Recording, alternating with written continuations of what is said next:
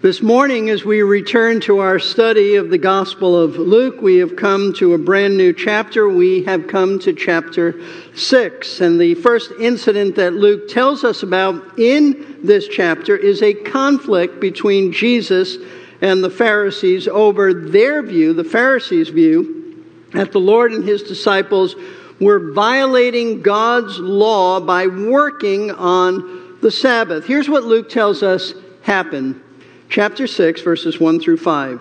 Now, it happened that he was passing through some grain fields on a Sabbath, and his disciples were picking the heads of grain, rubbing them in their hands, and eating the grain.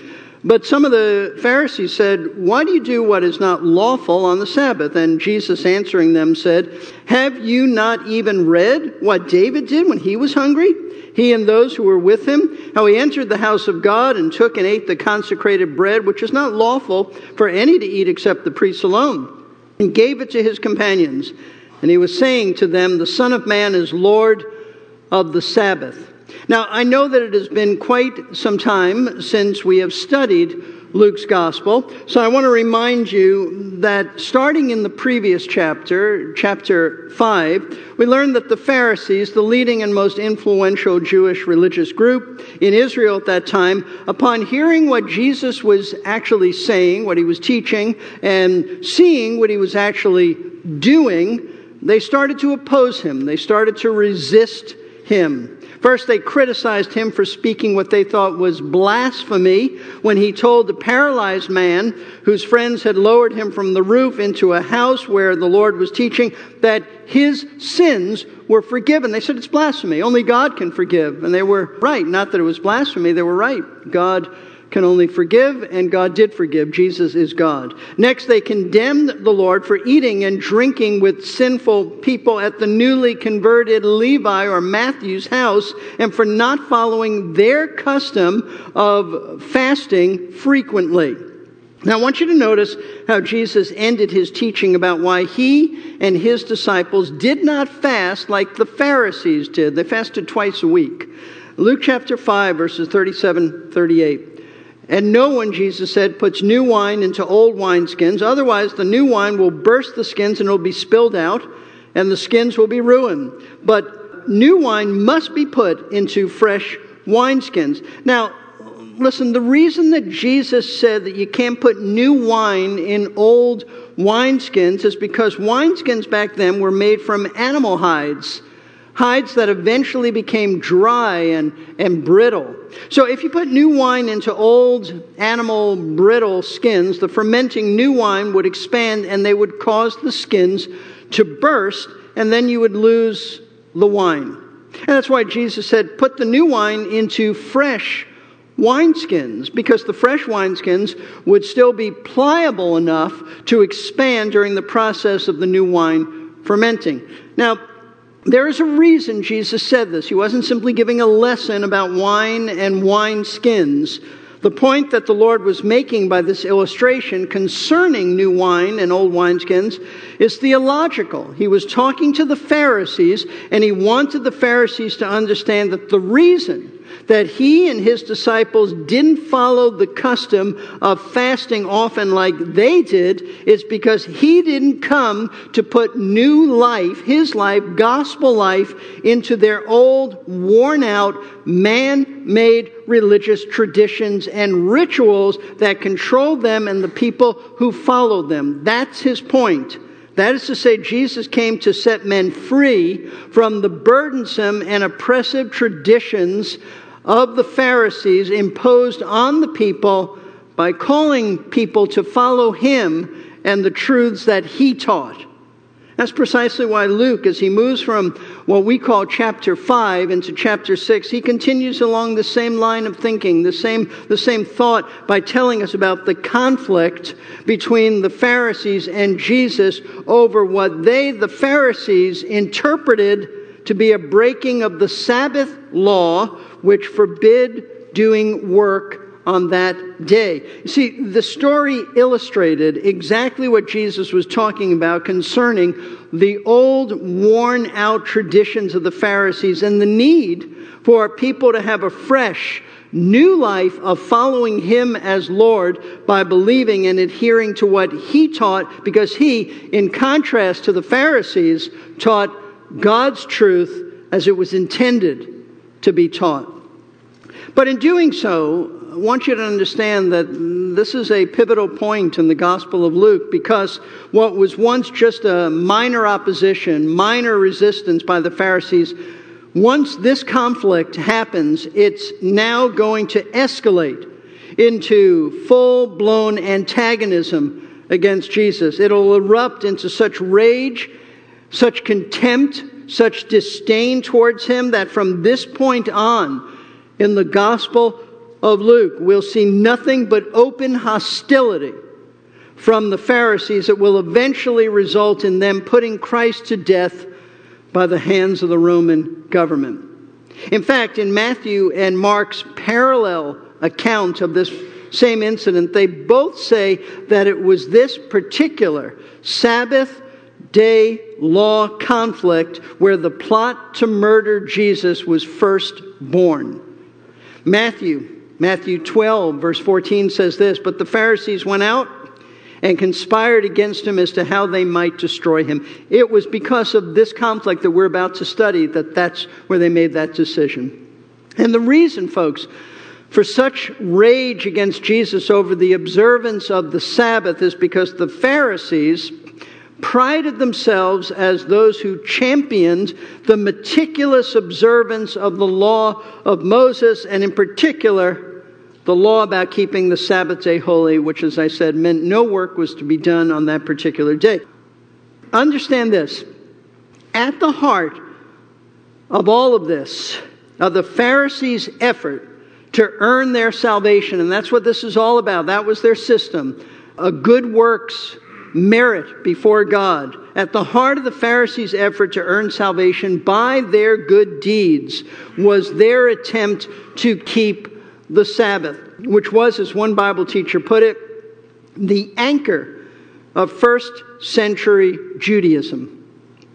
And that's why, at the heart of so much of the Pharisees' opposition towards Jesus were these conflicts about how he observed the Sabbath. And that's exactly what the story before us is about. It's about the Pharisees accusing Jesus and his disciples of breaking the Sabbath law by working. Listen closely, though, because Luke's purpose in telling us about this conflict, it isn't simply to inform us that Jesus did not break the Sabbath. But rather, Luke's primary purpose is to reveal Jesus as more than a man. He is Lord of the Sabbath. He's the one who, as God instituted the Sabbath and the Sabbath law. And as Lord of the Sabbath, He's going to explain to us, as only God could, the original and the divine intention of this Sabbath day law, as He, the one who actually gave this law, meant it to be understood. So, as the passage unfolds, what we're going to see today and next Sunday are several arguments that Jesus gave to explain to the Pharisees what he and his disciples' actions on the Sabbath day, what they were, perfectly lawful. And just so we see the fullness, I want you to see the full picture of our Lord's teaching on this subject. I'm going to bring in Mark's account and Matthew's account of what Jesus actually said on this occasion. So, this is our background. We're now ready to see the various arguments Jesus gave to prove that he and his disciples' actions were lawful, with his first argument being that, number one, the Sabbath law was never intended to hinder man's welfare. The Sabbath law was never intended by God to hinder man's welfare. So we break in at verse 1. Now, it happened that he was passing through some grain fields on a Sabbath and his disciples were picking the heads of grain, rubbing them in their hands, and eating the grain. Now, Luke begins by telling us that on a certain Sabbath day, which you know that means it was Saturday, Jesus and his disciples were passing through some grain fields, most likely fields of wheat or barley. Now, Matthew, in his account of this incident, he tells us that while walking through these grain fields, the disciples became hungry. So they began to pick some of the heads of grain, then they rubbed them in their hands to separate the kernels from the chaff, and then they just ate them. Now, at what point during our Lord's ministry this incident took place, we're not told, nor are we told where this incident took place. Most likely it took place in somewhere in Galilee during springtime or summer since the grain was ripe and therefore could be eaten. But several things are important to keep in mind if we are to understand what's going on here and not misunderstand. First of all, we need to understand that Jesus and his men were not trespassing on anyone's land. Fields back then were, were not fenced off as they are today, but were separated by stones that were used to identify the boundaries of someone's property. So that's important to keep in mind. The roads also of that day were really just wide paths that often passed right through grain fields. So it was not something out of the ordinary for Jesus and his disciples to be walking through someone's field. This probably took place many times.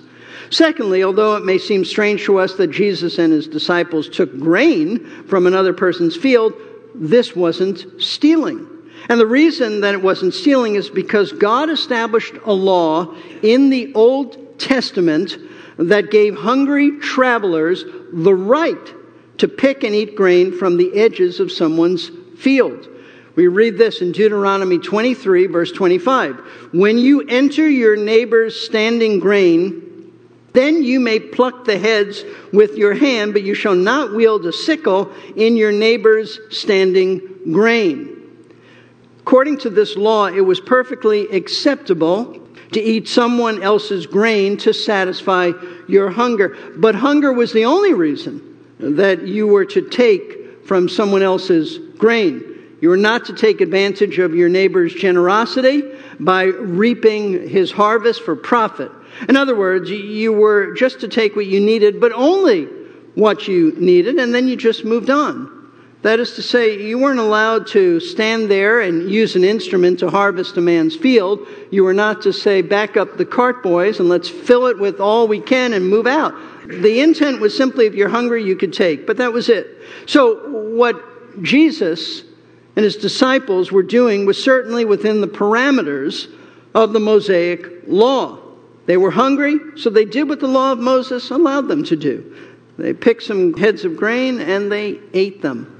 However, there were some Pharisees around who saw the disciples do this, and that's when the conflict arose. And as Luke proceeds to tell us what happened next, he says in verse 2 But some of the Pharisees said, Why do you do what is not lawful on the Sabbath? Now, in spite of the fact that Jesus and his disciples were doing nothing wrong. What bothered the Pharisees was that this activity occurred on the Sabbath, on Saturday, because they believed that in picking the grain, rubbing it in their hands, and then eating it, that, they said, constitutes work. In other words, they viewed the actions of the disciples as harvesting and preparing a meal and this meant that they were laboring on the Sabbath, and the law said that no work should be done on that particular day. Now, this may not sound like a big deal to you, but correct Sabbath observance meant everything to the Jewish people in Christ's day, and it still does to observant religious Jewish people today. In fact, whenever I read about Jesus having a conflict with the Pharisees over Sabbath day activities, I tend to think back to one of my childhood experiences that illustrates just how ridiculous, absurd Sabbath day legalism can become.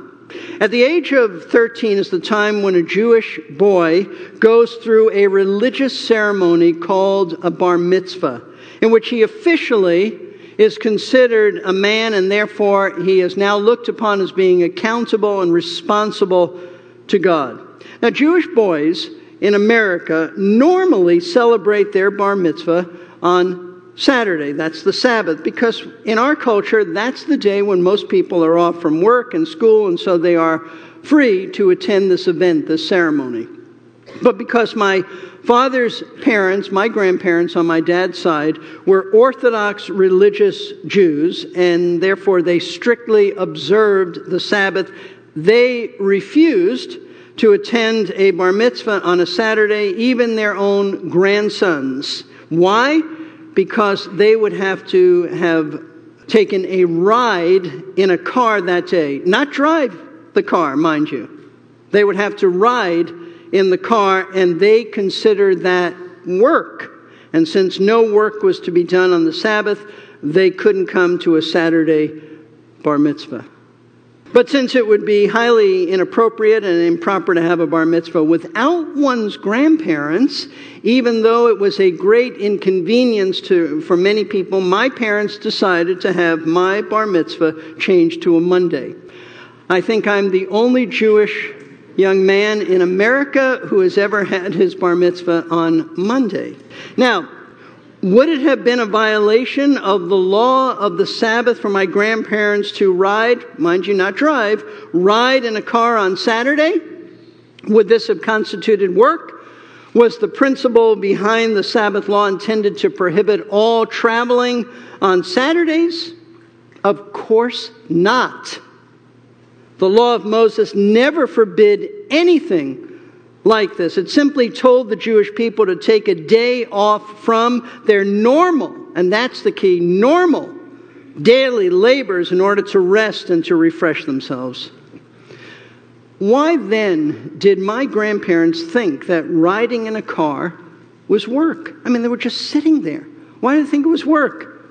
And that they would be breaking the Sabbath if they, if they did this. Because my grandparents, like all Orthodox Jewish people, were products of a religious system that went back to the Pharisees of Christ's day. It was and still is a system filled with rules, regulations, and human traditions that they are told is intended to help them obey the law of Moses.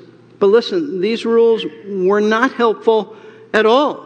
They weren't helpful in our Lord's day, and they aren't helpful to anyone today because these rules went way beyond the teaching of the Bible. And so they became binding, note this, misapplications of Scripture, oppressive, man made traditions that place so many restrictions upon the people that the true intent of God's law eventually became lost. It became obscured. And so instead of obeying God's law out of faith and love for Him, which is what the Bible calls His people to do, the heart uh, the core, the substance of Judaism became nothing more than heavy religious burdens that made life miserable for the people.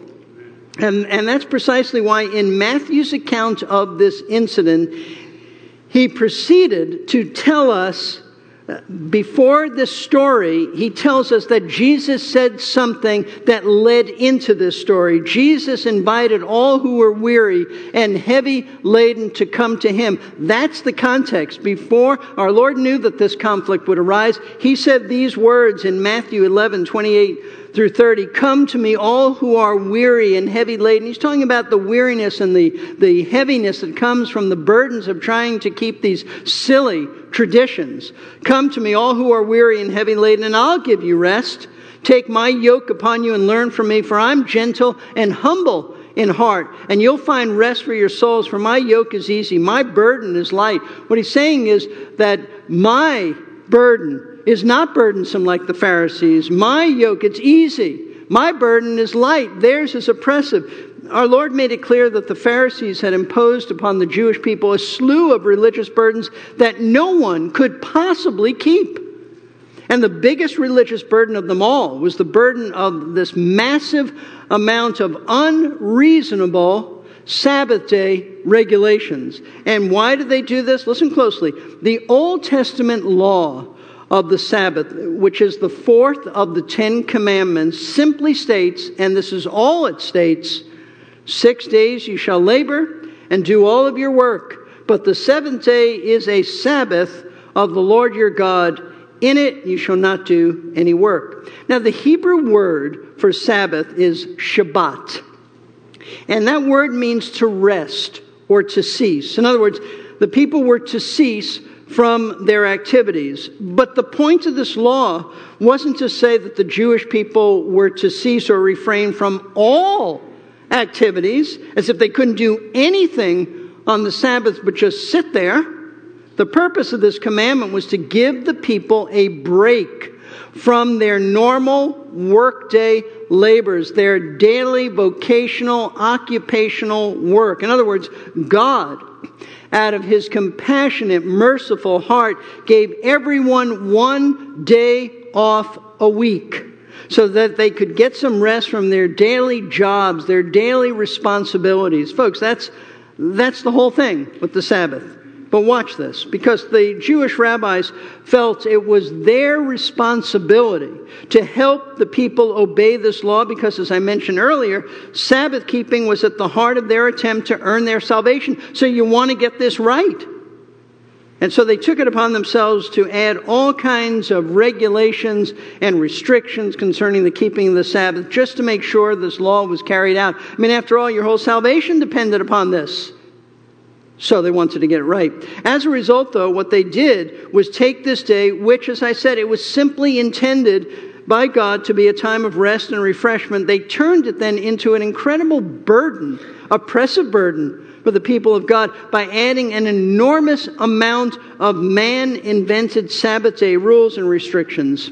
As one Bible teacher noted, he said, because of the thousands of man made restrictions regarding it, the Sabbath was more tiresome than the six days devoted to one's occupation. He said it was harder to rest than to earn a living. He's absolutely right. It was an, just exhausting, just trying to learn all these rules, let alone keep them. So, how exhausting were these oppressive Sabbath day rules? Well, in the ancient sacred writings of the rabbis, known as the Talmud, there are actually, get this, actually 24 chapters, not pages, chapters solely devoted to Sabbath regulations and rules. Did you get that? 24 chapters. That is to say, these 24 chapters told the Jewish people what activities they were permitted to do on the Sabbath and what activities they were forbidden to do on the Sabbath. In fact, these rules went into such uh, detail, so much minutia, that it is said that one rabbi actually spent two and a half years studying just one of these 24 chapters on Sabbath day regulations. I mean, you can't even make this stuff up. It's so incredible. I want to give you a taste of just how silly and oppressive and restrictive, restrictive these rules were. Based on the research of Dr. Alfred Edersheim, who you may know was a Hebrew Christian scholar in the, who lived in the 1800s, he wrote a massive but wonderful two volume book called The Life and Times of Jesus the Messiah. Based on his research, John MacArthur, in his commentary on Luke, writes this Traveling more than 3,000 feet from home was forbidden. But if one had placed food at the 3,000 foot point before the Sabbath, that point would then be considered a home since there was food there and allow another 3,000 feet of travel. Similarly, a piece of wood or a rope placed across the end of a narrow street or alley constituted a doorway. That could then be considered the front door of one's house and permit the 3,000 feet of travel to begin there. There were also regulations about carrying items. Something lifted up in a public place could only be set down in a private place, and vice versa.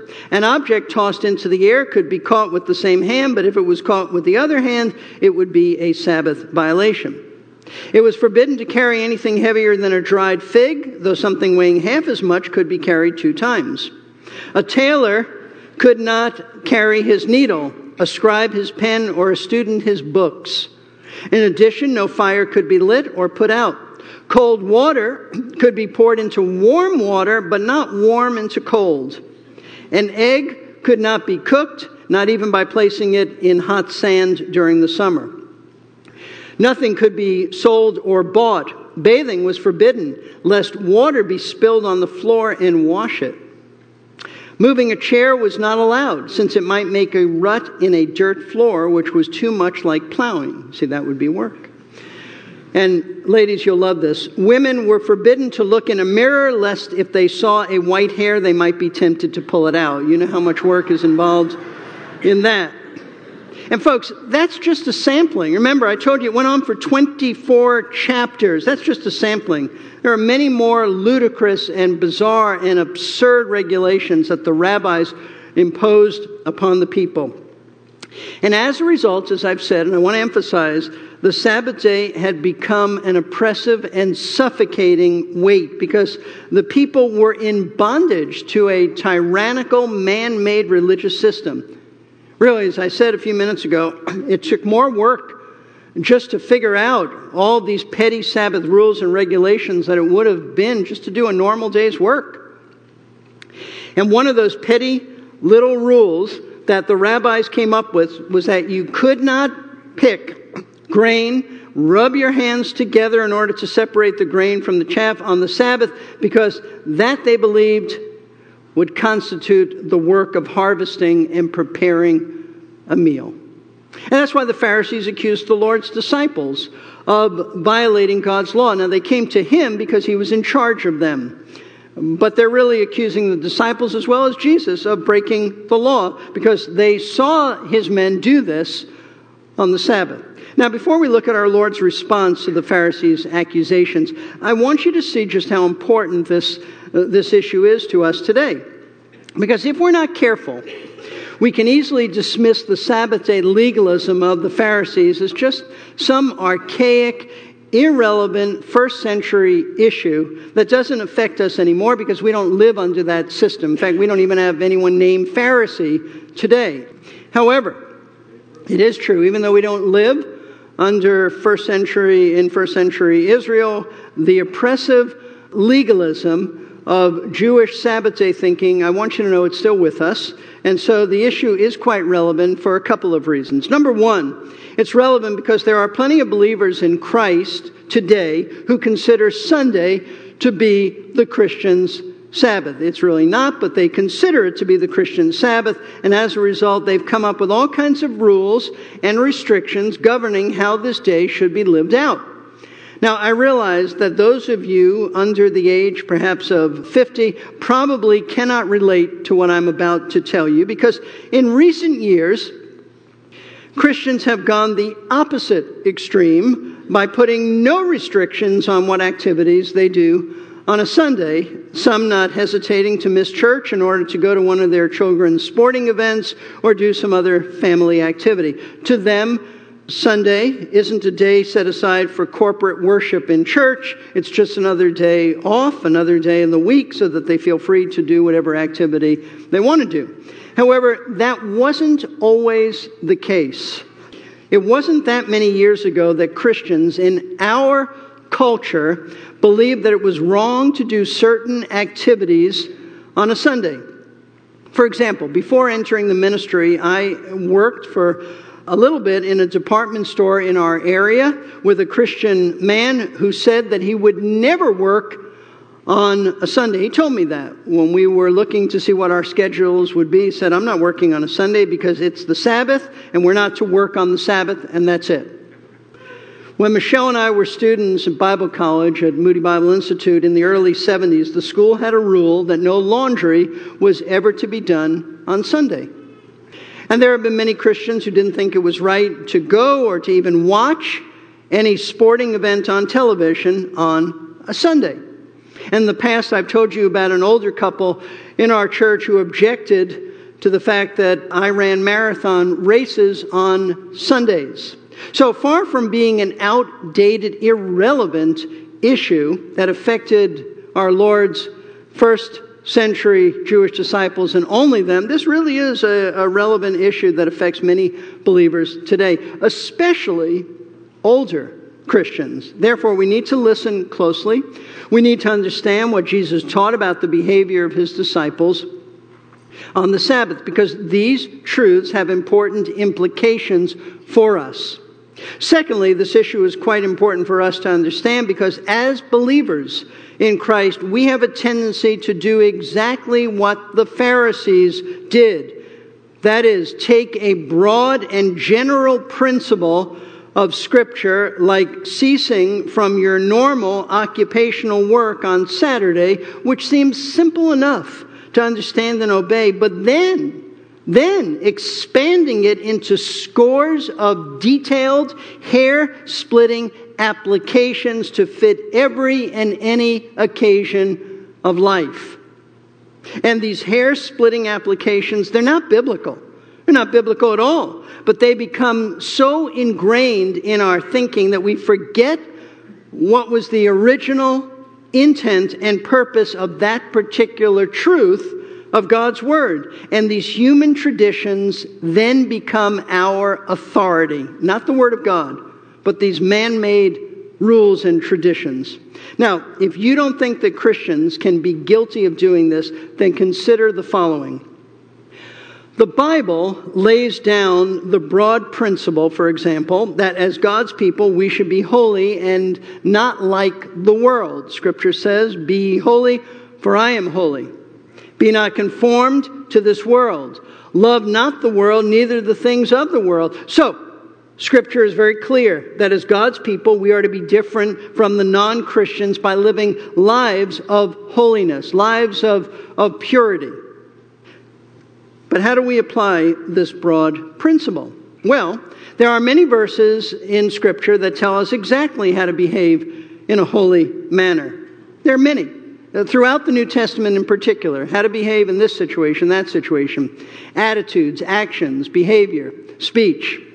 However, there are many Christians who go beyond these truths of Scripture and are only too happy to tell us exactly how to apply this principle of holiness to our lives in all different occasions because they've come up with a number of rules and restrictions about what they feel is entailed in being holy and not worldly. Now, once again, I realize that some of the examples that I'm about to share are outdated, but they are still the thinking of many Christians, and they reveal how Pharisaical we can actually become.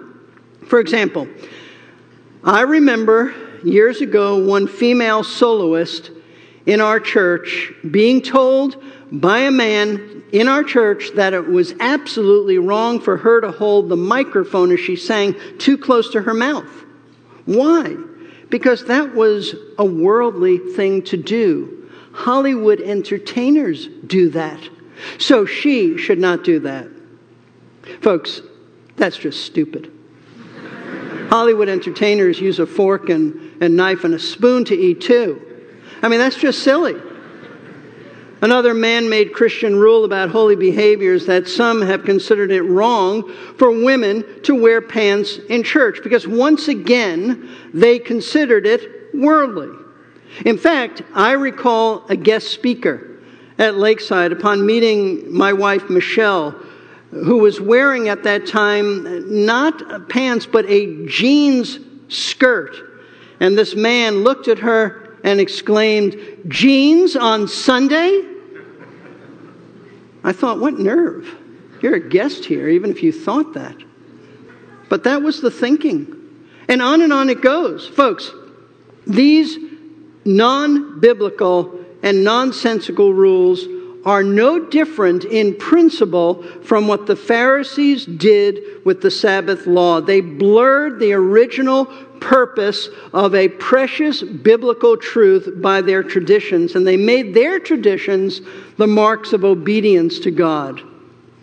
And that's precisely why they accused Jesus and his disciples of violating the Sabbath, because they no longer understood the divine purpose of the law. And so Jesus proceeded to explain it to them. Verses 3 and 4. And Jesus, answering them, said, Have you not even read what David did when he was hungry? He and those who were with him, how he entered the house of God and took and ate the consecrated bread, which is not lawful for any to eat except the priests alone, and gave it to his companions. Now, the Pharisees had charged Christ and his men with breaking God's law because out of hunger they picked and ate some food on the Sabbath, which they considered to be work. And so Jesus now takes them back to an Old Testament story that we're all familiar with A story found in 1 Samuel chapter 21 about David and his men who, when they were hungry, actually did break God's law, a ceremonial law, in order to sustain their, their lives physically. Now, consider carefully what our Lord said to these men, to the Pharisees. Have you not read what David did when he became hungry, he and his companions? Instead of arguing with them, as we are so prone to do and argue in answering unbelievers, the Lord didn't do that. He did what we should do. He took them to the Word of God, that's the authority, by asking them a question. He said, Have you not read? Meaning, have you not read this account of David and his men in your Bibles? Now, why would he say such a thing? Of course, they had read the story in Scripture. He knew that. Every Jewish person back then was familiar with the Scriptures and knew about this incident in David's lives. And remember, these were the Pharisees. These were the religious authorities of the, of the Jewish nation. Uh, these were the men who prided themselves on knowing and understanding the Word of God. Of course, they had read many times the Old Testament, and they were very familiar with this incident of David and his men being hungry and, and eating. Then why did Jesus ask them if he knew they they had read this. Listen, by asking this question, the Lord was not suggesting that they didn't know the story in the Bible. Of course, He knew they, they knew this. What He was saying is, you don't understand its significance. You read it, but you don't get it. In other words, with biting sarcasm, the Lord is saying, don't you scholars who love to tell everybody else the meaning of the Bible, don't you understand the real significance of this story? So, what was the real significance of this incident in David's life that the Pharisees missed? Notice once again, verse 4. Speaking of David, Jesus said, How he entered the house of God, he took he ate the consecrated bread, which is not lawful for any to eat except the priests alone, and he gave it to his companions. Now, this particular story, as I said, found in 1 Samuel 21, it tells us that while David and his men were running from King Saul, they came to the place where the tabernacle stood. The temple had not been built yet, the tabernacle stood there, and David asked the priest there for some food because he and his men had nothing to eat and they were just famished. But the only food that was available was bread called consecrated bread. Now, this consecrated bread consisted of 12 loaves of bread representing the 12 tribes of Israel, and it was placed on a table in the tabernacle, signifying God's fellowship with the tribes of Israel and the fact that they were dedicated or consecrated to Him. According to Leviticus 24, verses 5 through 9, this bread was baked weekly, and note this, could be eaten only by the priests. But on this occasion, on this occasion, we read that the priest gave this sacred consecrated bread to David and to his men to eat. And you know what? God didn't punish the priest. God didn't condemn the priest or David or his men for eating this bread, even though their action actually broke this ceremonial law. Now, listen closely. The point that the Lord is making in bringing up this story about David is to show that if God allowed one of his ceremonial laws to be broken for the welfare of David, and his men, then certainly he would allow Jesus and his men to break a foolish, man made Sabbath tradition. You see, what the Pharisees had lost sight of, as do many Christians who center their lives around inflexible rules and regulations, is that all rules should be, note this, for the benefit and not the hindrance of someone's welfare. Even the law of keeping the Sabbath, it was given, folks, to help people, not harm them. This is brought out very clearly in Mark's account of Christ's conflict with the Pharisees. Here's what Mark records Jesus saying Mark 2, verse 27 The Sabbath was made for man and not man for the Sabbath. What Jesus is saying is that he, as God, he instituted the concept of a Sabbath rest for man's welfare, not to oppress anyone. In other words, the Sabbath law was intended to serve man by just giving him a day off a week, not putting him under bondage to keep a code of unbending rules and traditions. Now, folks, question is, how do we apply this truth to our lives? How do we allow this truth to affect the way we think, the way we live? It's really very simple. There's no question that rules, laws, policies are important because they give us some structure, they give us boundaries, and that's important. However, unless those laws are moral in nature, which means that they are moral absolutes that are always to be obeyed without exception, we need to keep in mind that our rules can have some flexibility. In other words, we need to make sure that our rules serve people and are in their best interest rather than function as oppressive masters. You see, rules should always be established with the best interests of others in mind. And that means that there will be times when, in the best interest of people, we allow those rules to be bent and not followed in order to meet the needs of people. Now, frankly, this thought of bending the rules to meet the needs of people, it is a foreign concept to many people, especially some Christians who are in positions of authority in their churches. Church leaders who consider breaking one of their policies to be almost the equivalent of breaking a biblical moral absolute. But it's not. It's not at all. Listen, if God could bend on one of his ceremonial laws to make sure that David and his men had food to eat, then church leaders can bend some of their rules to benefit those under their authority. Now, I can already hear some people thinking, but breaking a rule, Steve, that's a compromise. It's a lack of having discipline, a lack of having structure. Listen, all of us should be against compromising biblical truths. And we should certainly be in favor of discipline, structure, orderliness. But being so inflexible, so rigid that we won't allow any non moral, man made rule to be broken, it isn't about avoiding compromise at all. It's not about a lack of discipline. You know what this issue really comes down to? It's about showing mercy, it's about being compassionate. That's exactly what Jesus said in the parallel accounts of this incident in Matthew chapter 12, verse 7. Listen to what our Lord said. Speaking to the Pharisees, He said, But if you had known what this means, I desire compassion and not a sacrifice, you would not have condemned the innocent. The innocent meaning He and His disciples.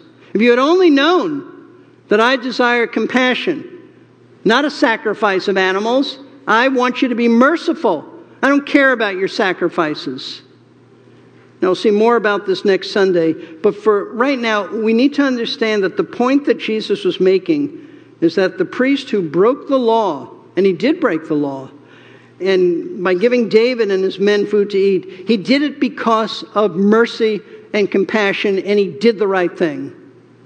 He wasn't about to let these men starve to death just because there was a ceremonial rule that limited the eating of consecrated bread to priests. He understood that God wanted him to act out of mercy rather than be bound by ceremonial law. Now, folks, here's what we need to understand the Pharisees had established their laws and rules, these man made traditions, that they refused to bend on even for the sake of Jesus Christ and his disciples. They didn't care that they were hungry. Not at all. What did they care? This was nothing but heartless and cold legalism, and Jesus condemned it. So let's learn from what our Lord said to the Pharisees. We don't want to be like the Pharisees at all. Whenever our traditions, our rules, our policies become oppressive burdens rather than a blessing to others, then we need to evaluate those rules and make sure that mercy and compassion govern us rather than cold and lifeless legalism. Now, maybe you've been living under all kinds of oppressive religious rules. Maybe you were raised that way. Uh, maybe you have believed a lie that Christianity is a set of legalistic do's and don'ts. Here's what you can do, here's what you can't do. Maybe you've reduced the message of Jesus to that. but it's not that at all. The message of Christ, the gospel, it's a message of mercy. It's a message of grace in which God invites you, a sinner who deserves eternal wrath and judgment, to enter into a warm and loving and personal relationship with Him through faith in Christ and His substitutionary death on the cross, so that instead of being punished forever, which is what we deserve, you'll live with Him forever in the joys of glory, in the joys of heaven, forever and ever, because your sins have been forgiven. Just as He invited the oppressed Jewish people of his day. So he invites you to come to him today to experience rest and refreshment for your souls. Listen, Jesus died for sinners so that they don't need to work at earning their salvation. The Pharisees were absolutely wrong and they misled the people. They were wrong. You can't earn your salvation. Salvation is by grace through faith in Christ. You simply rest in Him. You, you hide in His wounds for you you trust his salvation, his death, that it was for your sins, and that's the basis and the sole basis of your salvation. So come to him. Find rest for your weary souls. Let him save you by his mercy. He is a merciful God, and he invites you to experience his mercy. If you'd like to talk to one of our pastors about this, then just come up and see me as we close the service. Let's pray. Our Father, we thank you for this marvelous passage of Scripture. Lord, as I prayed earlier, I pray now, may it penetrate our thinking. May we not be like the Pharisees. May we see the Pharisee in us and turn from it. We can all be unbending and inflexible because there are policies and rules, but help us to love people. Help us to be governed by love and kindness, never compromising your word when there's a moral absolute but also, Lord, never losing sight of the fact that we minister to people and we care about people. I thank you, Lord Jesus, for your brilliance and how you answered the Pharisees. What an example you are to us to take those who oppose us and the gospel message, to take them to the Word of God. It's not our authority, it's yours. And I pray, Lord, that these, these truths we've studied today will penetrate us. I pray for those in our church who might still be caught up in legalistic rules that they think are biblical, to see that they're not, and to know that Christ has set them free from those rules, those regulations. And I do pray, Lord, draw people to yourself so that some, some might come to Christ and experience his marvelous grace of saving them. This we pray in Jesus' name. Amen.